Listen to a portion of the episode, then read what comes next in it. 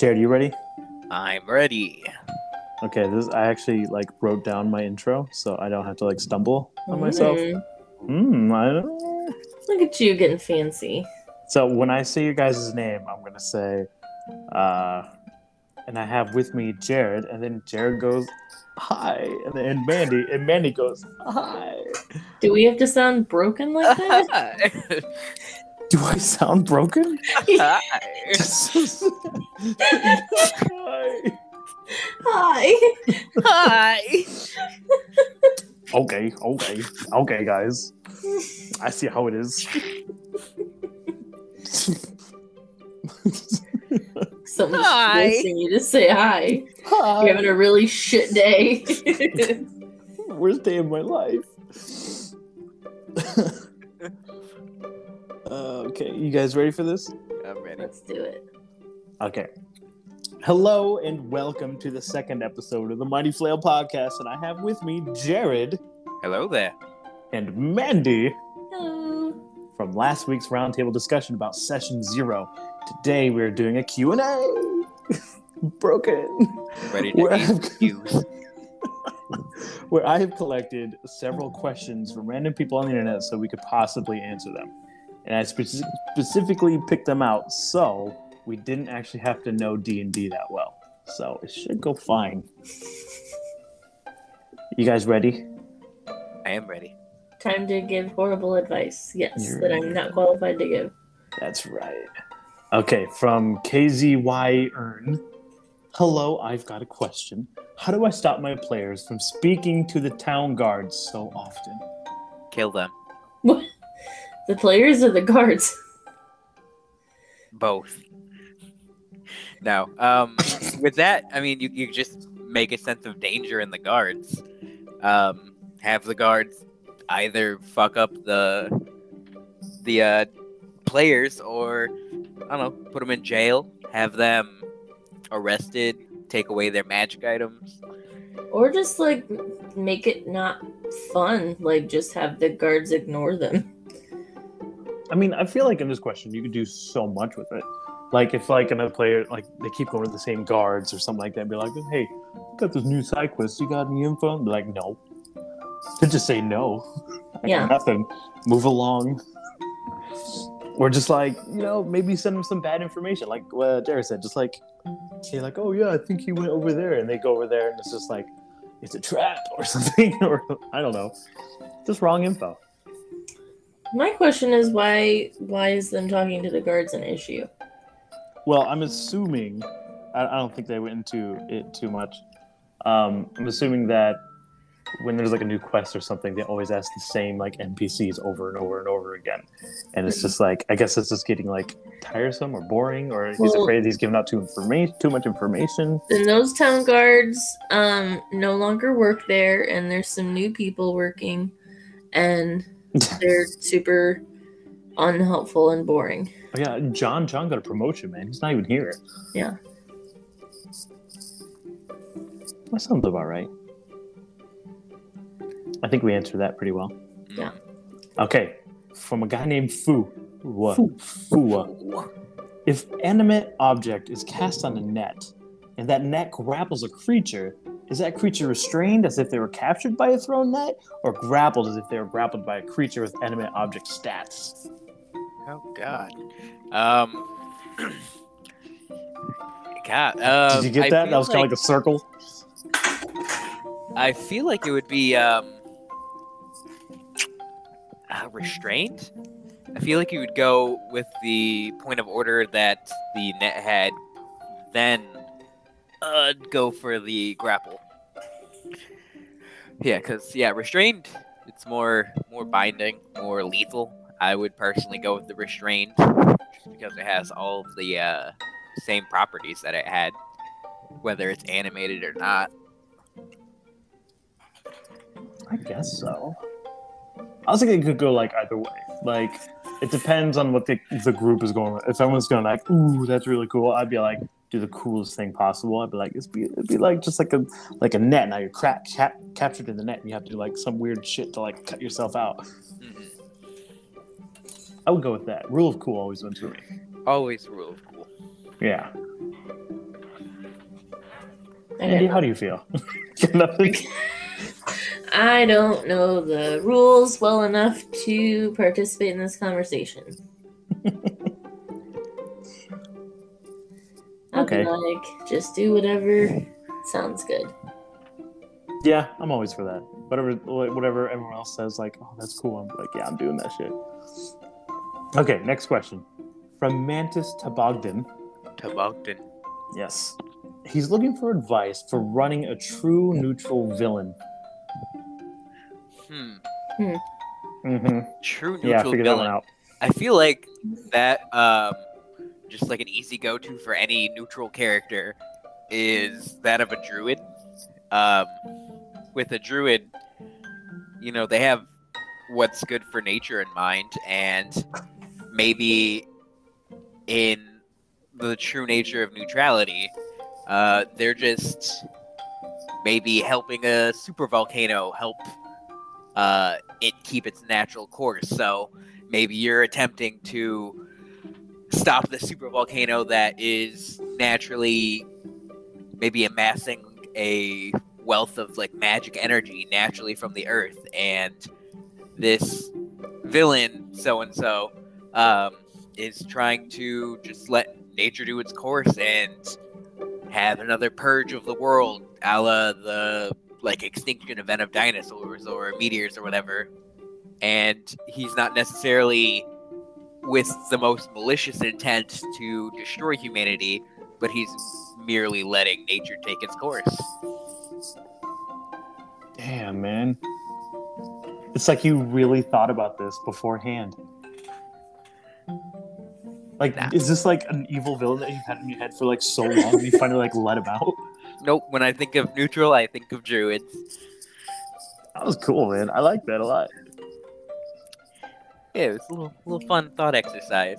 Uh, beyond the druid, like- I, I can't think of anything like super neutral. What are you thinking? I was thinking like, you know, you played Fable 3, right? Yeah. Yeah, like in the very end where he, he suddenly becomes the king and he finds out like all this bad stuff the last guy was doing was actually like trying to help. So I feel like that's like a true neutral kind of way to look at it. I mean, you're doing like sometimes bad things for good reasons and good reasons for like bad things. I mean, it could like go either way, right? Yeah, That's technically true neutral. I mean, yeah, in the nature of neutral, I mean, you're just kind of You do good and bad. you you're picking no sides. You're just doing what's good for like the course of fate and nature and whatever. Yeah, he could be a good villain. Yeah, I think that would work. You find out like he's doing child labor, and then your, your group is just like, "Oh, this is bullshit. We gotta take him down." And you get there and be like, "Oh, we kind of needed that." He's actually treating them really nicely. Three square meals a day. They get days off. right? Setting up for the future. I mean, shit, man. Andy, do you have any thoughts? I This is a tough like- one. I think this feel is like I'm not kinda- adding much to the conversation here. I don't know. I think true neutral is hard because, like, especially a true neutral villain that feels counterintuitive. But I guess, I guess what some people would see as a villain, it would be someone else's hero. Mhm. It just Hmm. depends on what the cause is that they're fighting for, and if you agree with it or not. Yeah, in the end, uh, good and evil is vastly gray, and uh, one person's good, one person's bad. Mm-hmm. You can't always yuck somebody's yum. what? So you yuck somebody's yum? Yeah, Is that like an actual saying? Yeah, Yeah. It's, it's a kink term. It's not just for kinks. I mean, I've never seen it used in anything other than kinks. What What do you like? What do you know about these kinks or something? Uh, you know, just It's whatever just a phrase knows. that means the same thing as like whatever floats your boat. Yeah, Whatever yucks your yum. I'm not gonna yuck your yum. So just because you like it, or just because I don't like it, doesn't mean I'm gonna say it's gross that I think you do. I don't know. That saying is just weird. I don't know. I'm not. I'm. I won't accept it. You're you're literally yucking the yum of the phrase yucking my yum. yuck yum. the fuck out of that yum. It's not working for me. okay, we'll move on. From Degis, I am a fairly new DM in training. What I'm wondering is how much information about enemies should be conveyed in combat. Like, do I say the exact HP values, resistances, abilities, blah blah blah, or do I just vaguely convey this info, leaving my PCs unsure of exactly how close to defeating an enemy they are? Let's throw it over to Mandy first. What do you think, Mandy? I As like a lifetime player, which one would you like prefer? can we repeat the question? Basically, um, say I threw out like a T Rex at you, and you dealing some damage to him. Should I say like, oh, he's got like 15 HP left, or should I be all like, oh, he looks he looks pretty beat up, he's pretty bloody, he's he's lost a leg. Um, Like, which one would you rather have? I I think saying the HP values that they have is I don't know, that makes it feel less real. That feels cheap. Like I don't know. It feels fake. Yeah, because that makes it feel more just like you're playing like I don't know, like a video game where you can see both sides' health or something. Like, and e- even like uh even not just HP, but saying like, oh well, they didn't take as much damage from that that uh firebolt because they have resistance to firebolt. No, that's weird. That's not something you would know as a character, but saying like, well, it looks like they didn't really get affected as much as you might have thought from that firebolt. Then you can infer that means that they're fire resistant, but just saying they're fire resistant or saying they've only got 10 HP left, no, that's that's weird. And it feels like it can get uh like meta gamey. Yeah, I feel like D and D is like first and foremost like a narrative kind of game. It's all role playing. So if you just throw those stats in there, like, yeah, he's got 50 HP left and he's resistance to fire, so be prepared. Yeah, that kind of ruins the whole moment. Like, yeah, I totally feel that. Yeah. And a lot of times when we finally like kill the bad guy, we don't know we're about to kill him. So that moment of being like, all right, and how do you want to do this? Like that's always, you know, an epic moment. And it's nice for that to be like a surprise sometimes. And as like a DM, like I went through having a BBEG in my first campaign, just kind of turned into a dud. So I completely understand like when people kind of fudge things in the background. So I think telling the players what the HP is and like all the information like ahead of time or whatever just would kind of ruin the moment. Like Yeah, you, sh- you shouldn't know up front how easy a monster is going to be to defeat. Like, unless it's like the weakest thing in the world, like it's got Yeah. like two HP, just just smack it. You're fine. Yeah. No, I, I, I definitely think that there there are ways to convey information uh, to your players without just throwing hard stats at them. If I, I'm also one of those DMs that if my uh, big monster is uh, going down like super duper quick, you know, just throw an extra 100 HP on that bad Oh, boy. I totally do that. And If it's supposed to be a really cool moment, they've just like one shot the guy. I'm just like, oh, he got buffed. Mhm. and you could you could easily put like a little makeshift halfway point by saying something as simple as "Yeah, they're looking a little rough there or oh they're getting pretty bloody uh, it looks like they're on their last leg where you can infer that they're pretty close to death but you're not giving out those hard numbers in case maybe they're off by like 2 hp but they just did something so cool that you're you're just how do you want to do this that was awesome That's true. You could go that way too. hmm and it's just some little keywords such as oh you uh you hit that monster but it's not looking like it did as much damage as you were hoping, or you can see that the uh, heat from the your flame spell has kind of washed over him, not seeming to be as effective as you would have hoped. There, there are ways to subtly nod that uh, you have they have weaknesses or strengths that they're feeling uh, like they're on their last leg. Be creative with it rather than just kind of throwing out hard numbers. And it's generally more fun for those role play moments. The buzzwords are hard, man. I try to think of things, but I'm just like, he looks rough. That dude's having a bad day. He took out an arm. I don't know. Kitty, stop it. Kitty, stop it. Kitty's attacking my phone. Is it Frodo? Yes. Of course it is. He's kind of a dick. Yeah. He just wants so much attention. Okay. All right. Bly asks, "What are your thoughts on Zone of Truth being used in trials?" What sort of trials? Oh, like uh, like a tribunal or like okay. uh, like judge and jury kind of stuff. Um, I mean, it's an effective tool. Uh, I think that it's justified for like a concise judgment. Uh, it might be seen as overkill, but I mean, in the end, they have to be on this tribunal for some reason or another. That's true. I actually kind of like looked up the spell, Mhm. and it doesn't. It's not like Veritaserum in Harry Potter, you know, where it's Yeah. just like totally like truth. Like they could like still- work around it, be like, all right, tell me where the the leaders. They'd be like, well, he's within a hundred miles. Yeah, He's not lying. I feel like it's kind of like uh like a polygraph test. I mean, you can totally cheat that stuff. Mhm.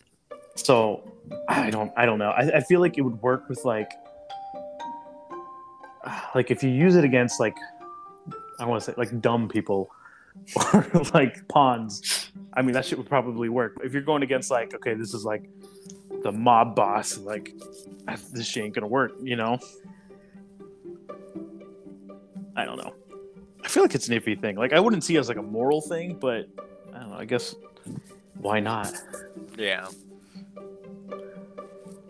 Definitely like a cool spell to use like to your players. Like if they get in trouble and they go to prison or something, be like, like zone of truth. Like No, it's it's definitely like a like an efficient um like torture or yeah, kind of like a torture device. Blackmail people with it. I don't. I guess that's where the moral grayness comes in. yeah, I guess yeah, it depends on how you use it. Guess if you're like a corrupt government, yeah, you could totally use it on like poor people. Like, okay, where's like the the rebel leader? like, uh, he's in my basement.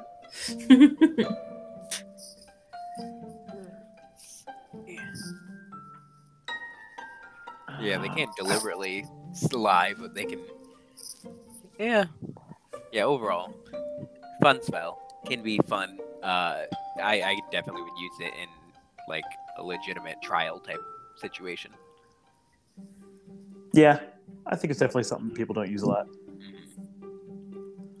Uh, let's see. Degis asks, uh, one other question I have. Um, how do you accommodate the big differences in durability of PCs as DM? Like, my players have a half orc paladin with a half elf bard, and clearly the paladin is way more durable. Do I just not target the bard? Is there a monster targeting priority I should know? It's Uh, the bard's responsibility to not be up front and center. But also, it depends on the monster that you're using. Uh, I mean, every monster has their own level of intelligence and strategy. Uh, some monsters, like if you have like an owl bear, the owl bear is gonna attack whatever is closest to it. Whereas if you're fighting, say, like a group of assassins, they're gonna go for that squishy, like spellcaster range target. They they the smarter uh smarter enemies will go for the weaker enemies and the more primal animalistic enemies are gonna just go for whatever is within uh swinging range Oh yeah, I, I agree with that. It really depends on like what the creature is and like what your setup is. yeah, like if the the bard is just like in front, of course he's gonna get fucked. But if yeah, if you're playing like the ancient drag green dragon, he's gonna be like, I know what the fuck to do. I'm gonna fuck with these guys. So I mean, yeah, it, it completely depends on like your setup, your counter, who you got, who's where the party is. I mean, you kind of have to play that by ear, pretty much. But if this if the squishy character keeps trying to play tank, then like that, that's kind of on them. You're gonna get hurt. I mean, yeah, that, from that point out, it's, that's your fault.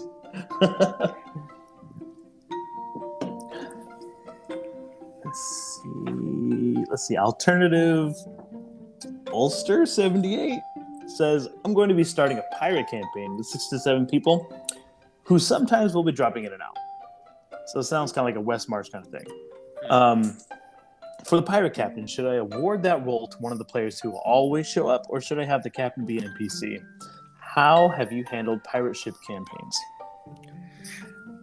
Well, um, I had one kind of piratey character. Uh, it really just depends uh, on how or what kind of role you plan on giving the pirate captain. Uh, sometimes a group of people really thrive when one of them's the leader, but also if you're going to give most of the airtime to the captain or give them too many or too uh, great of responsibilities or too much control over the party, sometimes it can definitely benefit from kind of handing that off to an NPC so all of the roles can be kind of delegated equally. But in my pirate campaign, uh, or little mini adventure, uh, my character just kind of naturally took the mantle of captain, uh, even from the uh, person who was supposed to be in charge. It was kind of a morally, uh, morally dark uh, campaign, but yeah, you you just want to kind of play the room more than anything. See, I just want to completely disagree with that.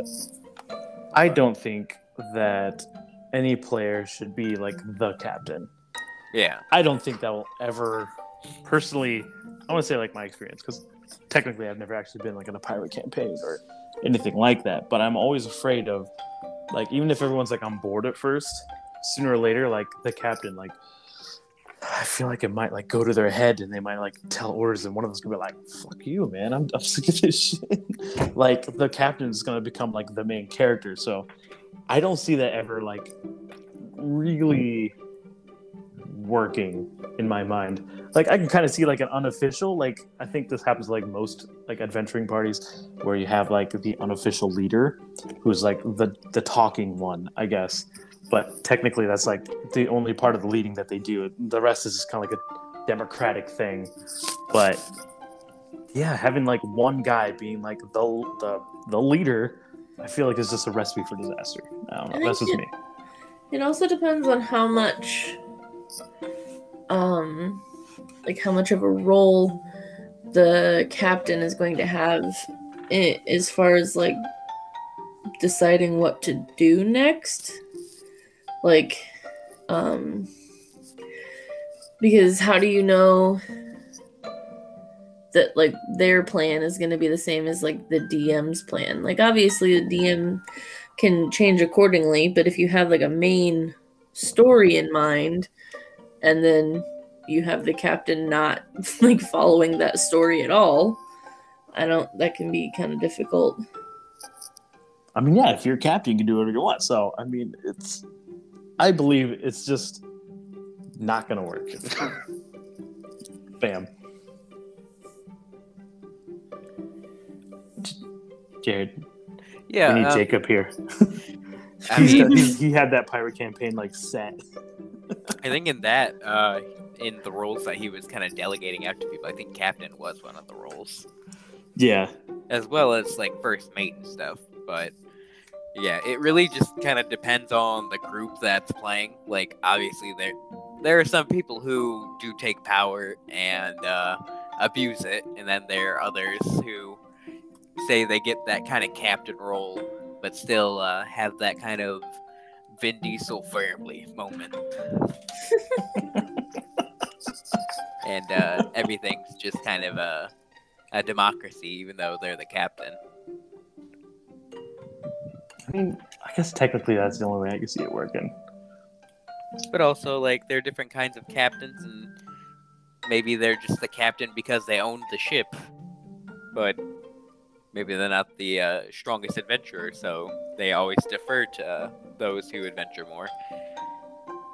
But just kind of like with D and D, everything's kind of uh, nothing. Nothing works out the way you want it to. So I, I do agree that sometimes it is best to kind of delegate those high-powered, uh, like characters who have more so control to like an NPC that's uh, allowed to kind of move the story in the way that the DM intends it to. Yeah. Because I feel like you know you you get that one guy who's who's gonna be that main character. You know, he's our RPG horror story, just like in the making. Told you to fucking do this, blah blah blah. Yeah, I'm always against the main character. Yeah, We don't need that. It's a fun team game. it's co-op. I mean, come on. Yeah. All right. So next question, Katakuro asks, "I am new at the game, and I don't know how to manage different stores. Like, what's the store's product range? Can PC buy any armor at Armory Shop, or any ingredients for spells? How to manage the price of buying and selling items, or keep staff for original value? Uh, can PCs buy as many health potions as they want? Blah blah blah." He, he goes on about all the options. Uh, just like how like how do you balance the game around this? And I'm thinking like you just have to play it by ear. have some preset stuff. Like if they're in like the city, I feel like anything should be available, right? If it's like Waterdeep, like everything should be there. But if you're like in the middle of nowhere and just like this village, I'm like, you could probably buy some food or some rope, a saddle. I don't know. So I, yeah, I feel like it's like by ear and just have like certain tables on hand. Yeah, I mean, in, in the end, no, uh, no. I mean, the store will have whatever you want, whatever you find that the store needs. Uh, but yeah, if you're in a big city, more than likely you're going to be able to find anything that's on that kind of uh, player handbook equipment table. You're going to find that in most places. Um, you can obviously in like a smaller town kind of pick and choose out uh, what kind of equipment that the small town feasibly may have. Like, if you're in the middle of nowhere, you go to a little general store in this, like, 20 person town, you're not, you're probably not going to have everything that's there. You're not going to have, like, all of those instruments. You're not going to have, say, uh, an arcane focus or even just like a grappling hook. There's no need that the uh this little podunk town has all of that so I, I think it comes back to common sense. You know? yeah just use your best judgment uh it's generally best to stick to the price points that they give you within the player's handbook it makes things easier but maybe that podunk town doesn't have a huge economy and maybe it's just cheaper for everybody so you can maybe drop those values by maybe a third of the percentage of their cost or a quarter of the percentage and maybe you're in a wealthier town where they have uh, maybe their long swords are cast with hilts of gold and so maybe you add an extra gold or two or 25% to that double the price because it looks good That's Like- a cool idea. everything everything's pretty static you just kind of use your imagination use that common sense and uh, just kind of think what fits in this town. Like what is this general store gonna have that maybe isn't available that you would find in a big city? You're not gonna have vials of poison in the middle of a arctic fishing town or maybe you do. I don't know. Explain why you have it. so, Mandy, like, being the player, hmm would you prefer to have some like just like have it a bit more realistic like what we were talking about like in some Podoc town you're probably not gonna get like certain stuff but what if like in this certain town like it's kind of like a well-kept secret there's this like old lady who creates like crazy ass poisons and everything and she's just experimenting would would that be something you'd be like for or would be like okay this seems a little unrealistic No, I think I think that's fun, and I think it would make sense. I think maybe like maybe you don't just automatically know about it, but maybe if you're asking for a certain item or something at a store, they can be like, "I don't have it, but." I do know someone who Scary experiments down with the that line. kind of thing, and like, then you have to like go find them or something, or you have to like know the magic word to get in, or you know something. That's actually sounds kind of cool. like, also another thing that's popping in my head, like, um, say like in this long campaign, your your group's like kind of dying a little bit, and they're in desperate need of some like health potions. Do you throw them a bone and just like, okay, they happen to have a few health potions on hand, or would you be like, okay, I mean, you guys are just fucked.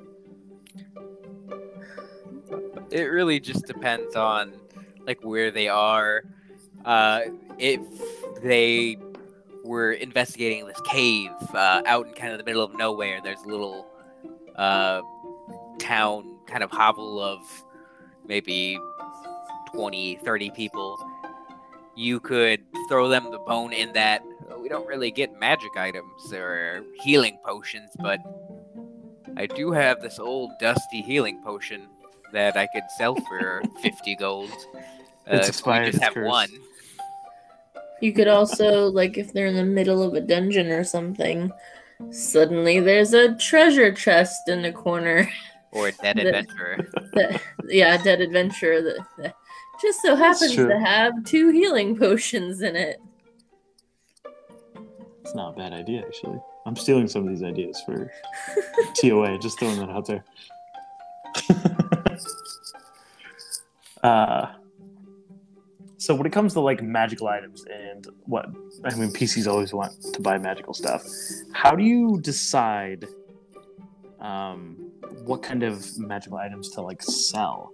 Like, I feel like this is kind of hard because you don't know at that point in time like what's too strong, what's too useful, what's just some useless item like fire resistance, and it turns out you guys are going to like the ice temple up north, and it's just completely useless. Like, how do you balance that out?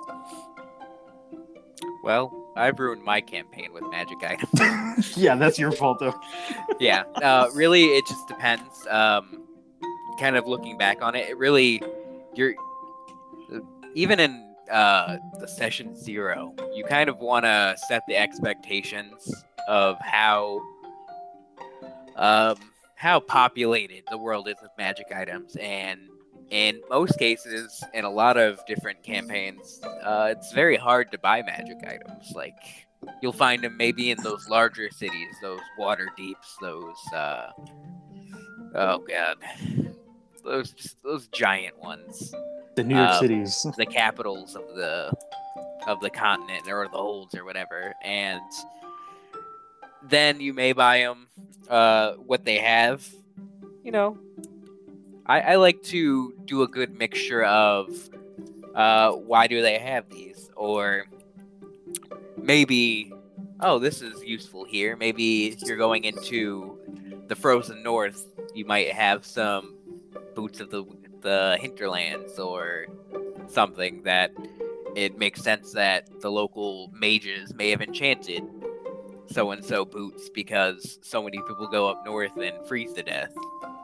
Or maybe there's a traveling salesman who just happened to have traveled to that location from the southern coast, even though they're in the Arctic, and so they have a lot of kind of nautical themed stuff. That's how I uh, usually uh, treat magic items in my world. They have a sense of uh, story to them a lot of the times, or they're there to aid in the uh, party. Though I try my best to make magic items uh, expensive in that they aren't super easy to get, but Yeah, you can't hoard them. yeah, just try not to super overpower your players. But if if they if you think they need a nudge, just maybe throw in that ring of. Uh, we just happen to have one ring of frost resistance. Though I'm a very gracious DM that likes to help my players out, and I've created a bunch of little monsters. you really did. oh yeah, that's gonna be good. Just give me the full moon, man. Give me the full moon. Nobody knows. I have like a bow where I think it does five d8 damage per attack with if it's a full moon. So I can like action surge and just do insane like 200 damage or something like that. Easy. Yeah, it's a mistake. but Just give me the also, fucking full moon. it's also made by a uh, made by a goddess, so you know it's meant to be broken. I mean, you. I think you've neutered it pretty well. I mean, just don't ever make it a full moon, and then bam, it's fine. Yeah, but you know you're gonna have your first full moon on the horizon pretty soon. Yes, yes. Uh, so I guess one other way you could do magical items like this is this is what I did. I I live and die by chaos, so I just have tables. I have this website I go to where it just randomizes magical items or certain like what the shop might have and just randomizes it. Like every time you press the button, it's like, oh, this, now it has this in the shop, so I don't have to do any of the work. It does all the money for me. I pay three bucks a month for it. totally worth it. Ay. Yeah. Did you guys like that? Was it stupid? Admit it. It- For me, I just um that our campaign is like not an open world campaign. So there's certain magic items that are just pointless for us to have. So if those are what is showing up in the randomizer, then it's like it's just not useful. Yeah, that's true. But that's also like just going to a store doesn't guarantee that everything in the store is going to be something that you could use. See, I like how you're kind of defending it, but I was just being lazy. Mhm. That's literally it. I didn't want to like spend like eight hours sifting through like magical items and just like mundane stuff that they might use. I was just like, I got, I got other stuff to do. there. I don't know. Doing magical items is just like, I'm actually not too excited every time I do that. Mhm. Like, I'll, I'll reward a couple things if you do something. Like, I'm fine with that. But when it comes to shops, I'm gonna take the laziest route possible. Well, even in the uh, uh, Dungeon Masters uh, guide, they have tables to roll for magic items. Yeah, but I'm not a big fan of those tables. I don't know. I feel like they're not as good. Yeah, I mean they're they're missing items for sure. Yeah. Especially the new stuff that keeps popping up. So I feel like Yeah. it's like outdated. And I think I feel like the money's off and some of that stuff. And I don't know. I believe I'm XP level three actually made uh, some new updated uh, loot tables that Ooh. include everything and are more balanced. Nope. All right, let's go to the next question. Um, Conscious Comedian 8 says So I'm DMing a campaign where my players hunt or capture monsters throughout a large city. I've created an evil scientist who's also an asshole type character that would release the monsters into the city, but I'm lost on how to find his motivation for doing so. I've thought about making him like want chaos, but that seems like lazy and boring. So, what is a good motivation for an evil scientist to release monsters onto the city populace? That's a tough one. to release monsters. Um, So, I saw one answer on this. I thought it was actually kind of cool. The- he said, um, make them as like his children, and he just kind of like releases them out there to like, you know, propagate the family. And I was just like, that's fucking awesome. Or maybe he has a sense of um, oh god, maybe he wants to make the town the greatest it can be, and he's just trying his hardest to create heroes that'll protect the town, and to create these heroes, to kind of mold them and make sure that they're really up to maybe an end game. Like, he could know that in three years' time, a huge creature is going to come and invade this world. And so he's making heroes that are strong enough to destroy it by uh, Ah. creating these monsters, letting them out on the town. Or maybe he's making these monsters as a uh, a means of defeating this monster, but they are getting released into this uh, city by accident. And uh, it's up to these new heroes that have kind of popped onto the scene to take them down, but in kind of a self fulfilling prophecy sort of way. I think we found our new enough. true neutral villain right here. Yeah. If we just go back, this is perfect. Manny, you got any ideas? This is hard. Um, maybe, maybe it's like uh, another like druid thing where the people that are currently living there are like ruining the earth and and you know not abusing the animals, but you know abusing the earth and and taking over the the animals' homes and cutting down their trees and all that stuff. And so the the bad guy is just like nope you're you're you're all done now you're taking over the animal space and that's not fair Ooh, kind of Okay. hopscotching off of that. Maybe rather than releasing like just run of the mill mad science type of creatures, maybe he's releasing the grand elementals, the kind of spirits of nature Oh shit. that come out as these gargantuan beasts, like the gargantuan uh, phoenix, or uh, I know there's a giant stone turtle.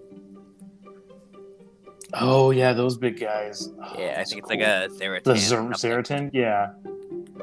Oh, that guy's so cool. And there's like an Elder Tempest that's like basically a fucking hurricane. Yep. Oh, that would be cool. Elementals just don't get enough love in D and D, like ever. Unless you go to those outer, those uh, like elemental planes. Yeah. Yeah. There's actually a creature I was looking at on second edition for monsters, and there's a composite element, Oh god. and it's so cool. It's like yeah, you mix elements, and there's this one that's basically like a, a ground and air and fire elemental, and you find them in deserts basically, and they're like tiny little creatures, and they just when you get like fucking thousand of them together, it turns into like a giant. f- flaming dust storm and it surrounds a group of people and it literally just like tears the skin off their bones. I'm just like, this shit is so cool. Why didn't you add these? I like monsters. There are That's some really saying. cool ones. You just gotta find them. I know. They need updated bad. Yeah, I think we have some good ideas. I just, I would, I would play a one shot with some of these. hmm No, the the giant creature thing in general. That just sounds like it'd be like a fun like anti kaiju like one shot or mini adventure. Yeah, It's like a good. it's a good like high level campaign or high level uh mini adventure. Let's see. Next question. GM Ruin asks One of my players has a slaad gestating inside of them. If you don't know what a slaad is, it's basically, don't what do you call them? Like alien frog creatures. And there's like, what, six different colors of them. And they each kind of do this own thing. So if they scratch you, they basically implant like an egg inside of you. So the descriptive text makes it seem like there's no indication that the egg is there until it bursts out, which is, I think that's true. Um, so that seems a little unfun to me. So how have you guys run this? What little indicators have you given that something's inside the player? I mean, I think you could like reach out to different creatures too, like some kind of something's gestating inside the person. do you show signs that there's something inside of you, or do you just go by kind of like, you know, what's written and just like, okay, in one d four weeks, a thing's gonna pop out at you, you're dead. Um, I think definitely with something gestating inside of you, you you can hint at it in subtle ways. Um, everything from oh, you're feeling a little sick there. Suddenly, pickles sound really good. Suddenly, pickles They're pregnant. amazing. Yeah, you could even have that egg kind of kick or move or whatever. Oh Jesus! Oh, like a fucking alien, like. Mhm. Fuck that. You could change their personality, maybe make them sick, give them like sunken in eyes. You could almost treat it like a virus within them, kind of feeding off of their life force. Maybe it is kind of absorbing some of the nutrients within their body into their kind of slaad like egg. I, I guess that's like really the answer. I mean, you just kind of show symptoms, just make it worse until like it gets, you know, the worse. Like the further along it goes, the worse the symptoms get. So like if it's like one more day until it gestates, you you feel like what you're probably like fifth level exhaustion at that point or something. Well, I think fifth level of exhaustion is death. Is it? I thought there's six. Yeah, maybe there are. The one the one before death. you can't move. I don't know. What are the levels of exhaustion? Okay, there are six levels. Ah, fuck yeah. Level five. See, I know exhaustion? shit. I know shit. Okay, so your speed is redu- reduced to zero. You can't move anymore. Yeah, but it's like all the other stuff on top of it too, right? Like Yeah. disadvantage and like everything, can't move, You're pretty much half dead. you're feeble minded, I don't know. And- and then you watch the movie Alien and let that happen. Chest burster. With like the group they have, it's probably just like all this shit happens, they're like, dude, what is happening, man? Not even like trying to help them, just like you're just wasting time.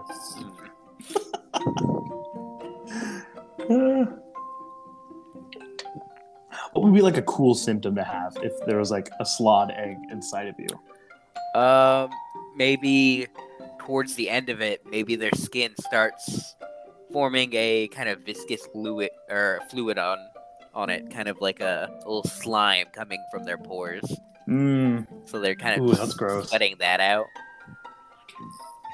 Maybe it smells a little bit. Okay. Maybe their skin starts to turn whatever color that the slaad is. Ooh, I like that. and stuff. That's a cool idea. I like the idea of like the pregnant thing. Mm. Like it's just like gestating. It's just yeah. like, but take it to the next level. Like I heard like I saw this uh, movie I, like a long time ago. Where this one guy was just like um, under control of a witch or something, and then he's forced to eat all these like these worms and bugs. He's shoving inside of his body. And it's like dirt. He gets back into town. They're like, "Bro, what happened to you?" And he just starts puking all these bugs and shit, and all his innards comes out. Like, what if it's something like that? You just like you want to eat like the gross shit. I think that would be pretty cool. Like you have, you tell the person like you have a sudden urge to eat like worms and fucking cockroaches. yeah. yeah, I like that idea. That's fucked up. All right, next question. Carla Shaw asks, "What do you do about players that insist on always squeezing out an action or something as soon as you start describing a potential combat scenario?" Like we've always had those people. Like you turn and see a giant ogre coming right, before he gets to us, I'm like, can I use climb up the tree? While she's doing that, I'll dive behind a rock. Can I try to run as close as possible? Like you know, before you even finish the sentence. So apparently, this type of scenario happens almost every combat with my group. Most of the time, it's perfectly fine. I encourage that they prefer, prepare themselves for a fight, but sometimes their choices leave them with like no choice but to engage at a moment's notice.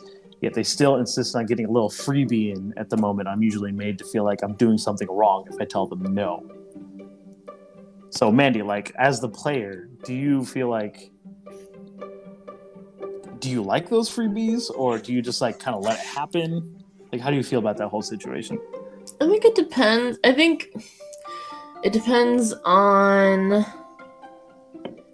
if I were doing something where I would have like seen him coming, like, or if you had me like roll a perception check first, or and how like how far away they are. Like, if they're at a distance away, then I would argue that I'd be able to like do something. But if I didn't notice them until they were already in like range of doing something, then no, they caught me by surprise and here we go. Roll for initiative.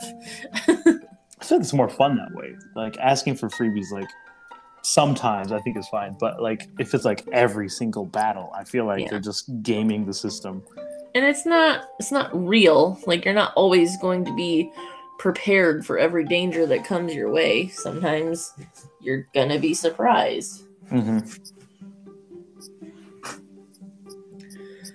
Yeah, I think it just it, de- it depends on the scenario, but I don't I don't think you should get a free action every single time. That's that doesn't make any sense. That's not realistic.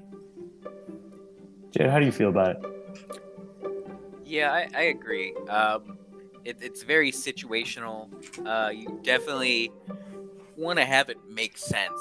Say you're resting, just kind of shooting the shit while uh, a long rest happens. Maybe two of them are talking. They failed their perception checks for the night. Like, you're obviously not going to have a means of reacting for, say, a crossbow bolt embedding itself in their player's arm, or maybe a, a bear. Uh, you didn't hear the bear over you guys talking through the bush right next to your campsite, and it just charges you. You don't have that kind of split second to prepare for it, so obviously.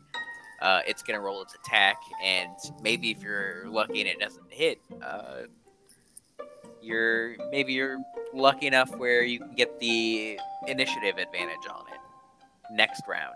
But yeah, you're, not gonna squeeze out like, oh, in my third eye, I decided that I'm gonna uncanny dodge the bear that just appeared out of nowhere. Yeah, yeah, it's def- definitely a case by case basis. yeah. Uh, but you definitely, if, if if they make you feel bad for you not not letting them squeeze just a little bit of extra damage out, uh, kill their character, and then yeah, just ruin it. then you'll see what they can squeeze out.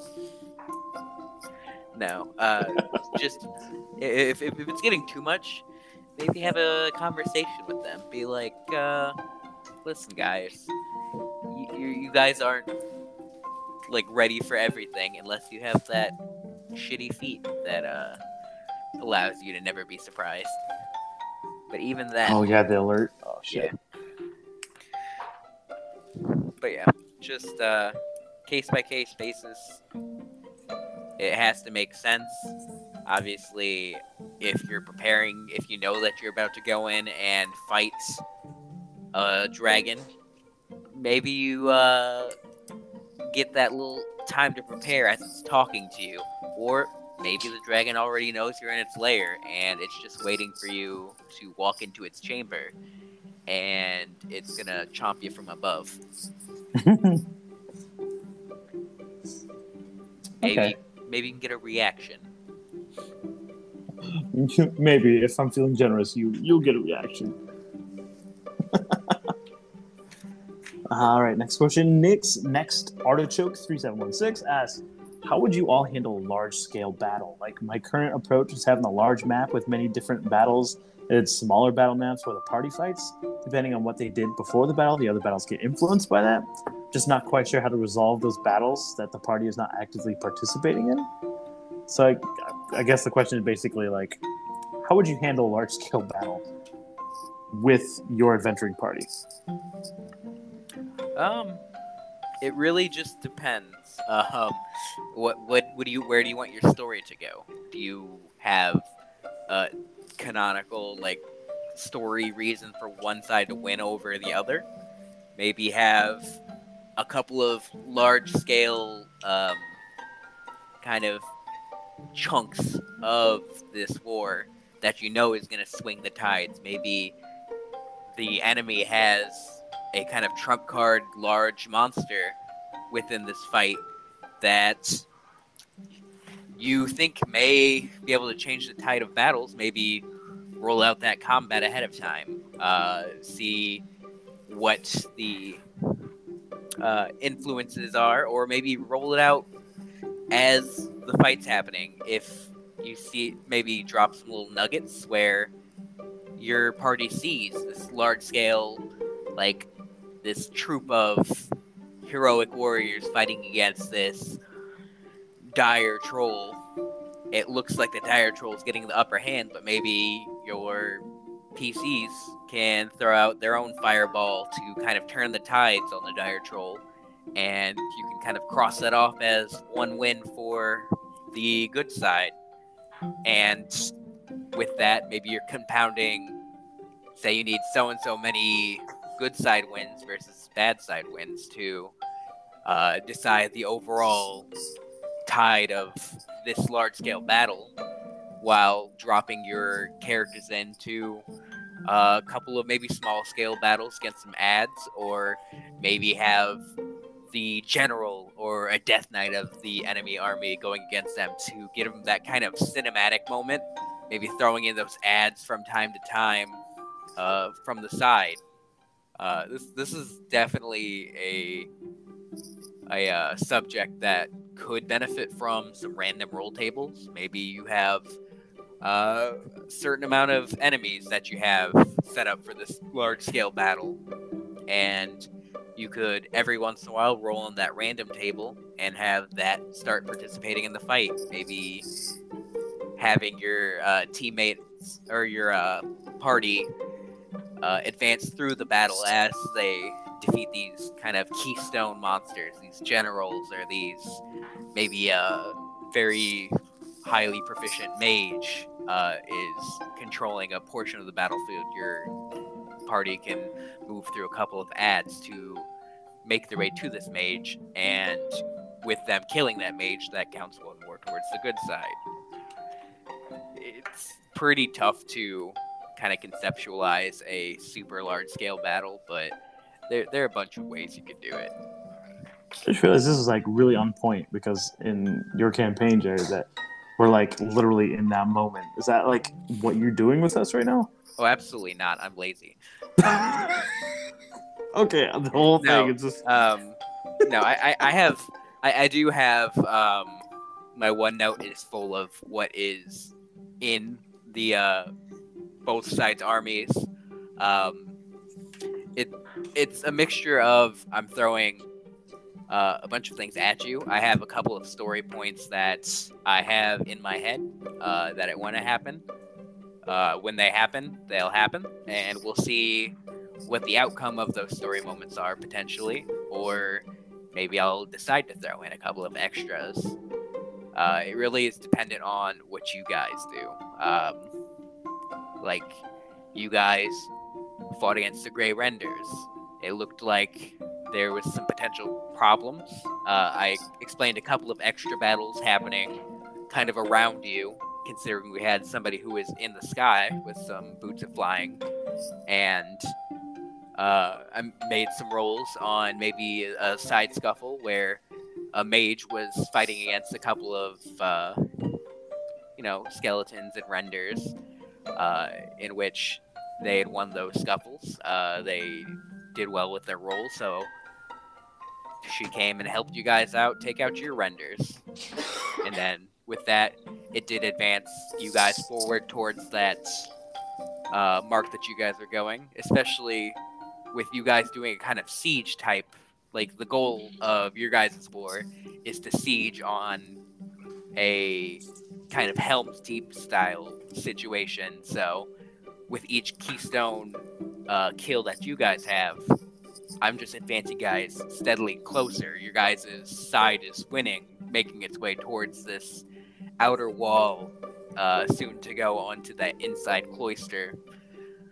So you, you could almost look at it as, as a kind of tug of war on which side is winning uh, the battle versus which side's losing. Maybe the enemy pushes you back with their overwhelming forces, or maybe you guys have gotten the upper hand by taking out a key component of the war.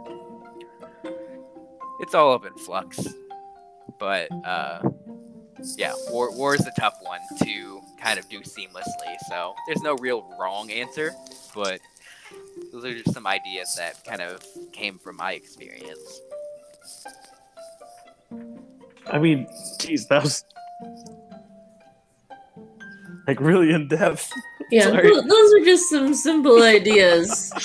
I mean, I I, I, I planned my I planned the the battle that my uh, party is currently in uh, for a couple of months and put some thought into it. and then you guys fucked off and did a bunch of other stuff that allowed me to plan more of it.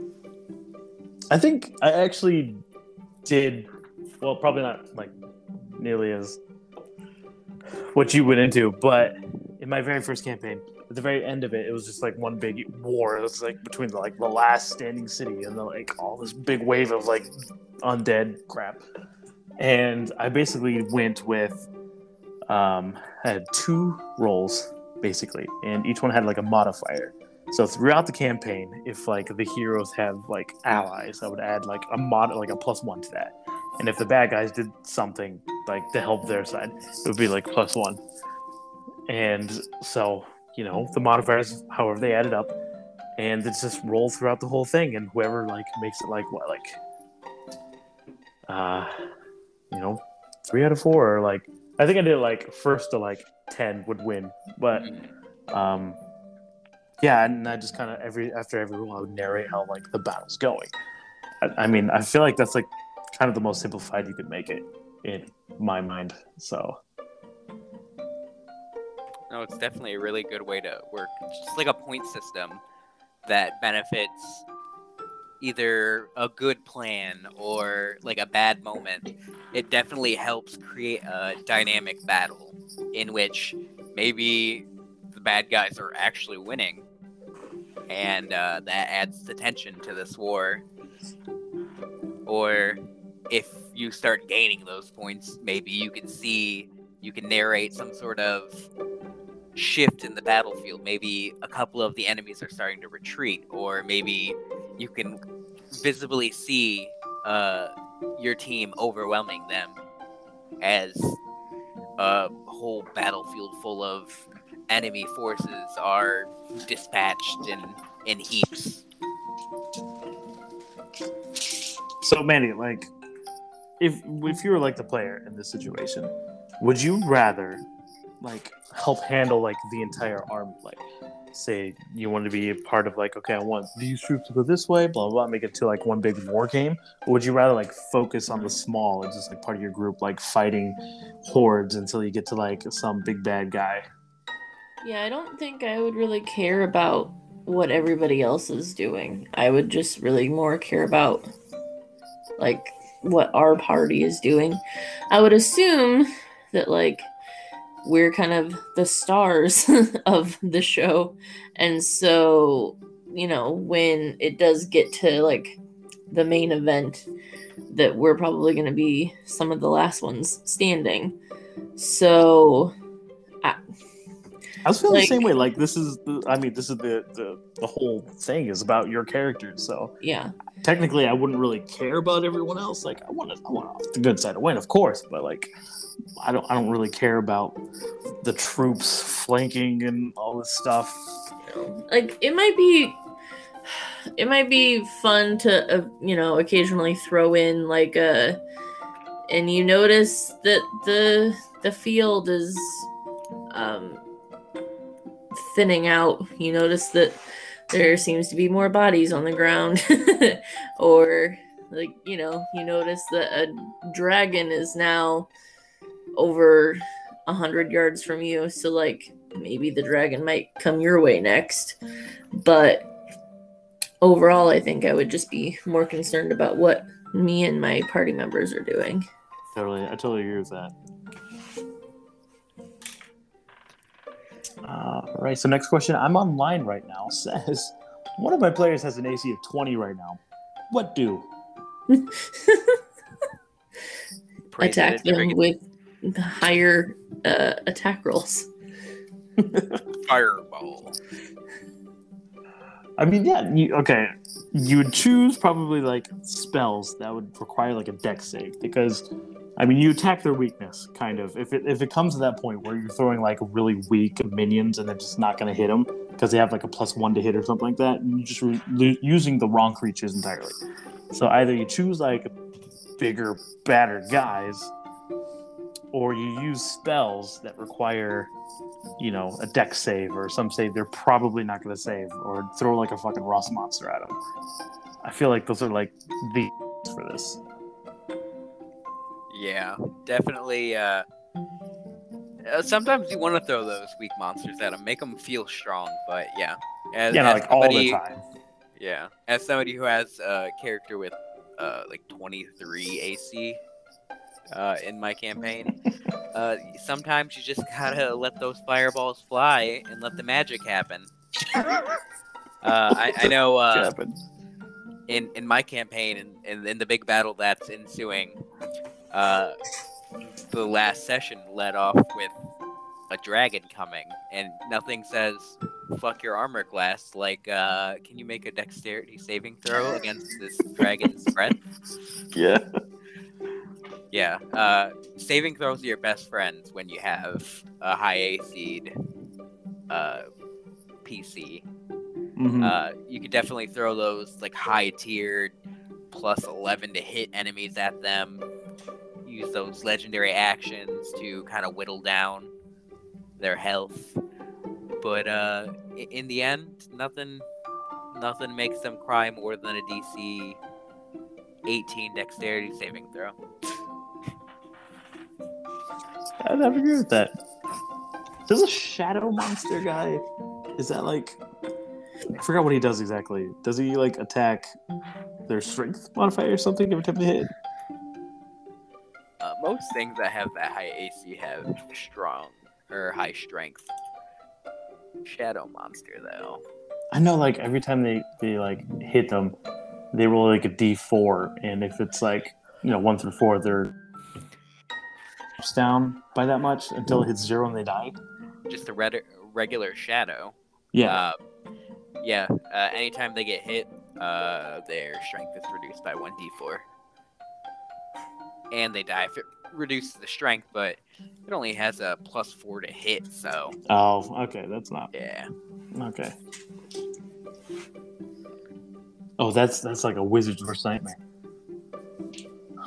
though there are stronger ones. There's the shadow assassin that has a plus eight to hit, Oh and fuck. does that.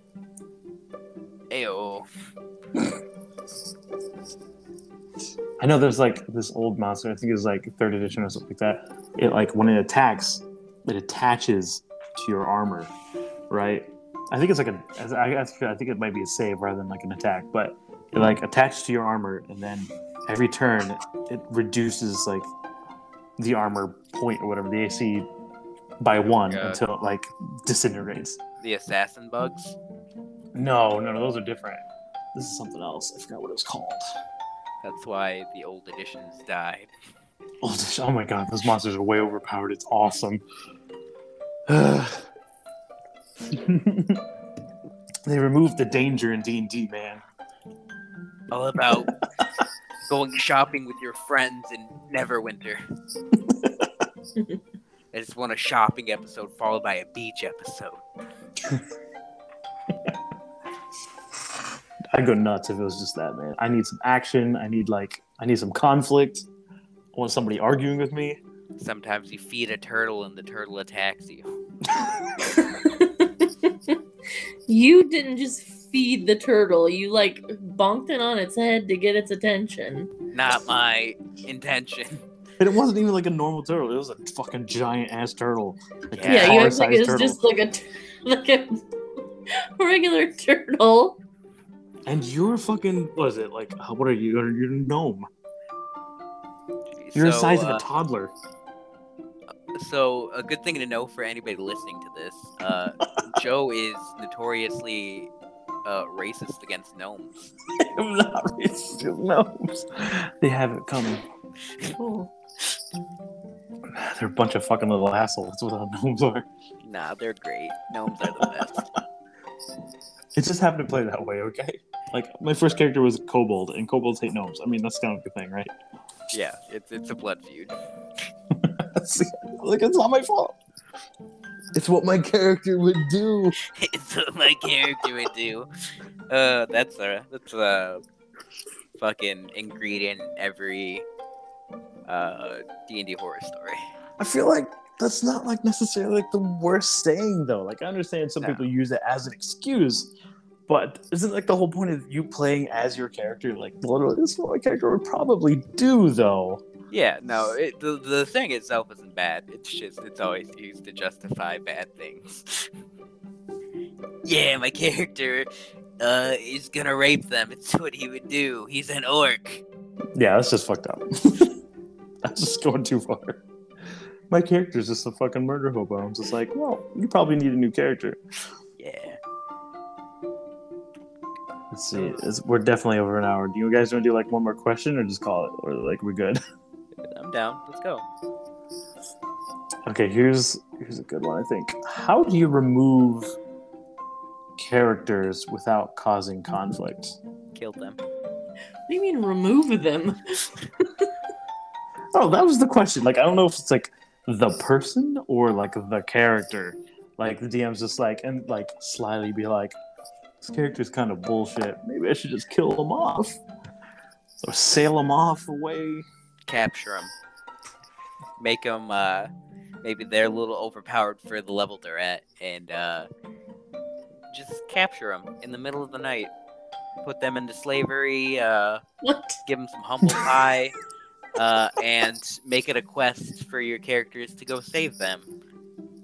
In which they uh, allow the person whose character got captured uh, roll up a new character that everybody actually likes, and uh, they can go try to save them. But by the time that they dude. save them, What the uh, they like this new character so much better. So Okay, but what what about the player that plays this character? You can't just go kidnap his character. Well, he sounds like a dick, so.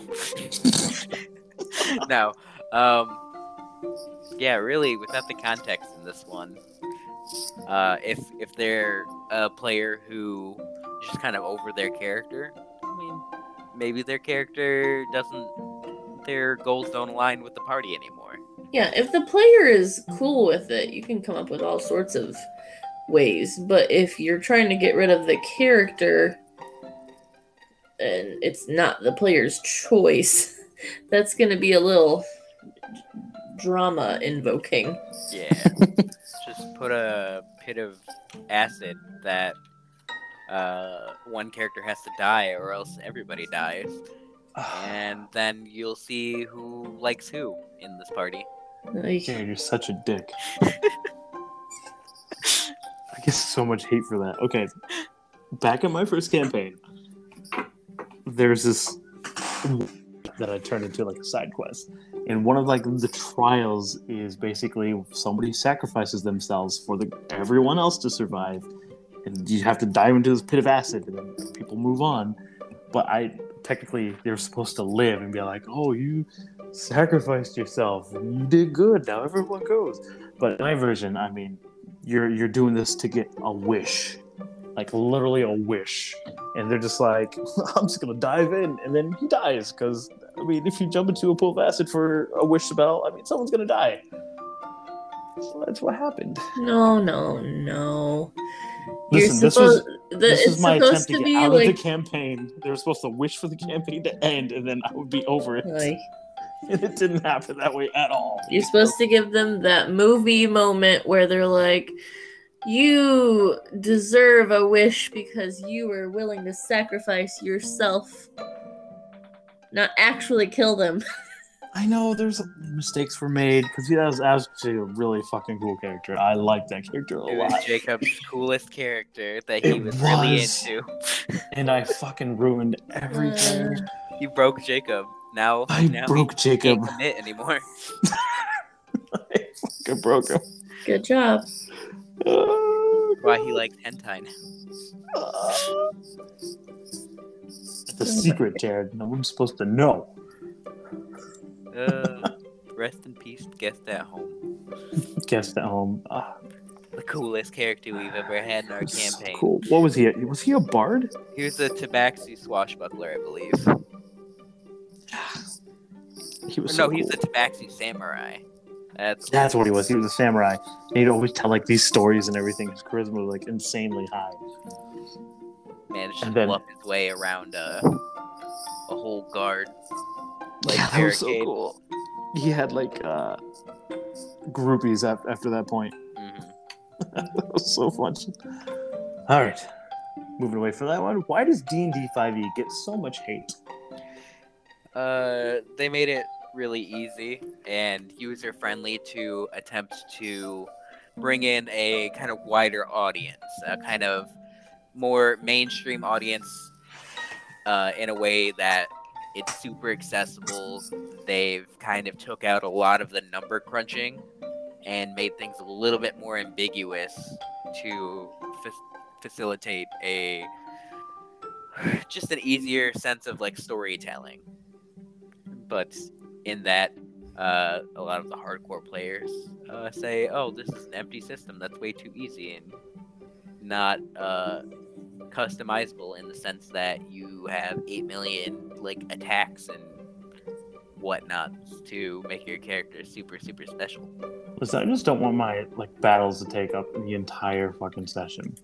they already do. Like for all the hate that 5e gets like i all their like all the negative stuff you just said like it's simple and like blah blah blah. It's like i feel like that's like the good stuff. Like i i just want to play. I don't want to to spend like six hours trying to fine-tune my character about some tiny little detail. I just i just want to role play i want to play i want to fight some bad guys i want to kick their ass. Like 5e is like literally kind of what got me into d&d like the idea of it like you know 4e and 3e, I was just like oh sounds really cool but it looks so fucking complicated. But then 5e came out and just like reading it up it's like this isn't like that bad really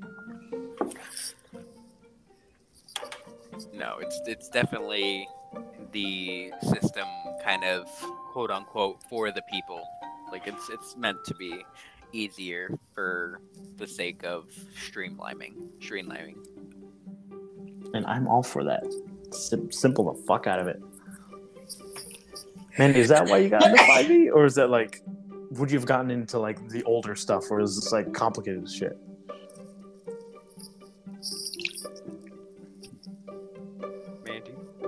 where'd you go Oh, sorry, I sneezed. I I didn't know I didn't know that question was at me. I thought it was at Jared.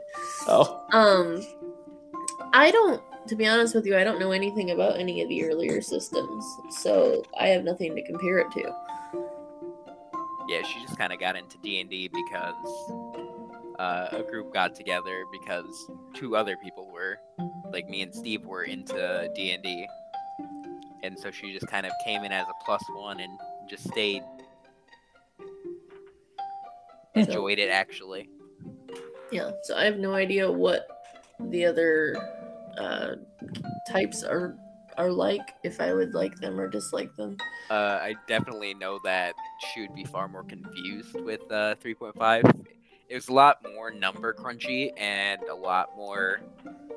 There were a lot of different things that you had to keep uh, your. Thaco? Uh, I think that was that might have been three, but yeah, the the way that armor class was calculated and damage was calculated was all completely different. There were all Yeah, sorts of battles were insane. It, it took they took like realism and just jumped it to another level, and they made battles like insanely like like specific and technical. Like he was technically like three inches off, and because of like it was slightly colder than usual, that deals another like half.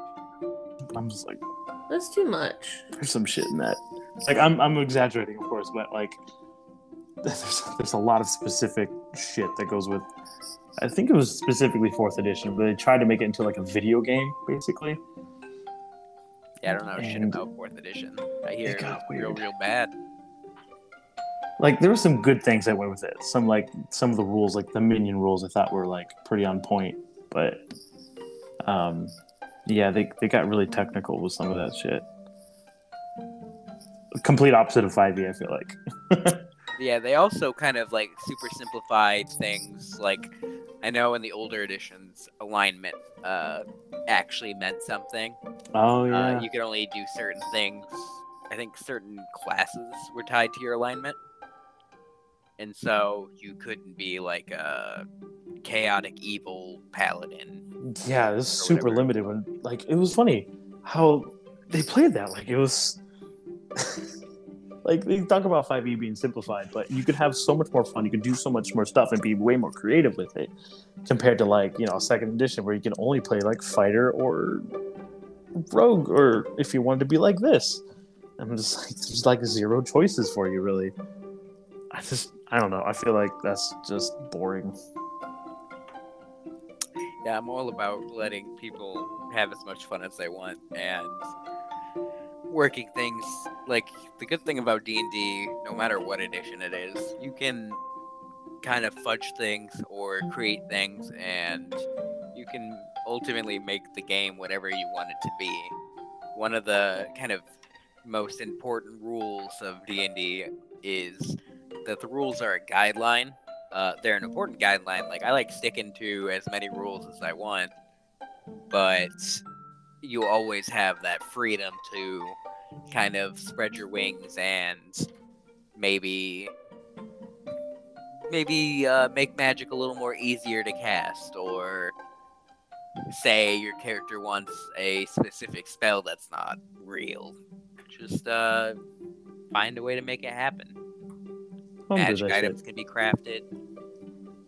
Just have fun. Yeah. I like that. Just have fun. Just have fun. That's Don't what be it all dick. boils down to. And one last question by D&D. In all seriousness, do you think there's too much pressure on DMs to create the perfect setting slash game? Hmm, I think that depends on the players. yeah. Overall, not really. I mean, i in my experience, everybody's just there to have fun. Um, I know my players uh, seem to have fun whether I have a super planned out session or if I'm just kind of bullshitting my way through everything. like in, in in the end um we're all just there to have fun do a little improv storytelling and uh, I, I've never felt any necessary pressure. Uh, obviously, there's that kind of self-wrought pressure of you wanting to make your world perfect, wanting to leave that session really thinking that, man, I nailed it. My players absolutely love that. We had a great time, but at the end of the day, uh, all of your players are just happy that you're DMing a campaign for them. A lot of them just want to play D and D, and unless you're a complete asshole the whole time, they're just gonna have a good time. Yeah, I always think it's like in the DM's head. Like, they think the DM cares about more about making the perfect campaign more than the players do. Yeah, because all they want to do is fucking uh, buy chickens and set them loose on the town square or some random crazy shit. What? You- players do some wacky shit. You have a nice little like town set up for them, and all of a sudden, oh god, I guess we gotta rob the rich and uh, break into a jewelry store at night. at least my party does. Your party's insane. Yeah. Sometimes when you make your party too strong, their heads get too big and they do too wacko crazy shit. Dude, when your party gets like level 15, level 14, or whatever, I mean, like, the sky's the limit. Uh, at, Yeah. You're at that point. Like, who's going to stop you? Dragons.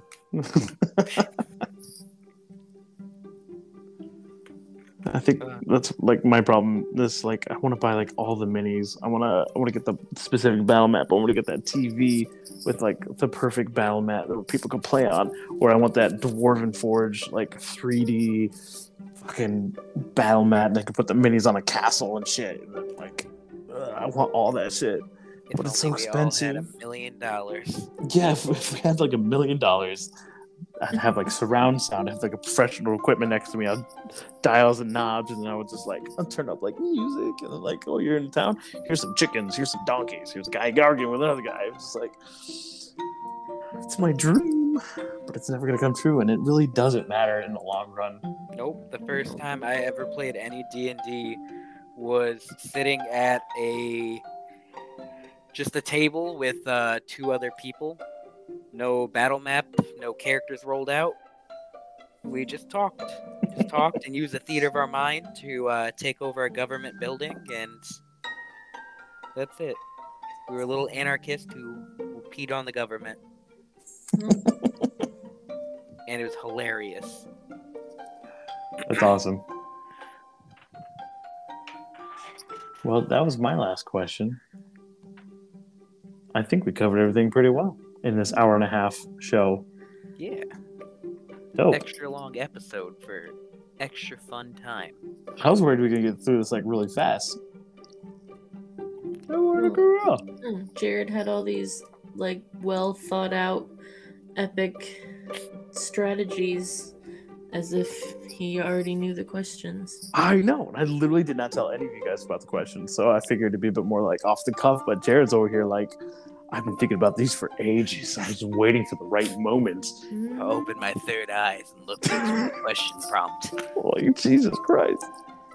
Uh, It's like the true neutral ones just came out. It's like, oh yeah, this druid and this super volcano comes out. it kind of reminds me of uh, the DM or players against the DM. Oh yeah. Kind of given a prompt and you make a little story out of it. A little one shot.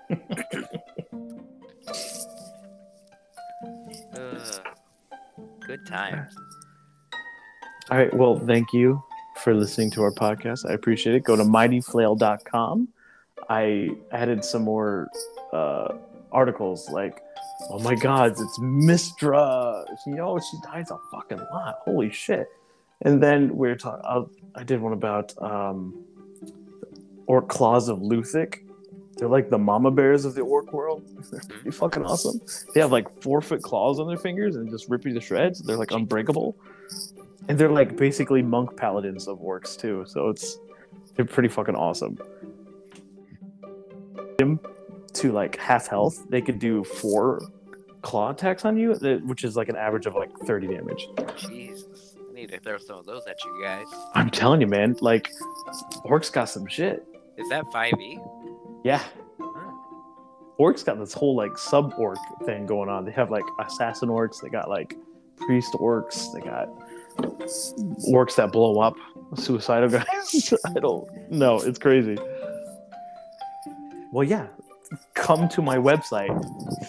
I'd appreciate so that's about it. Do you guys want to see anything before we go?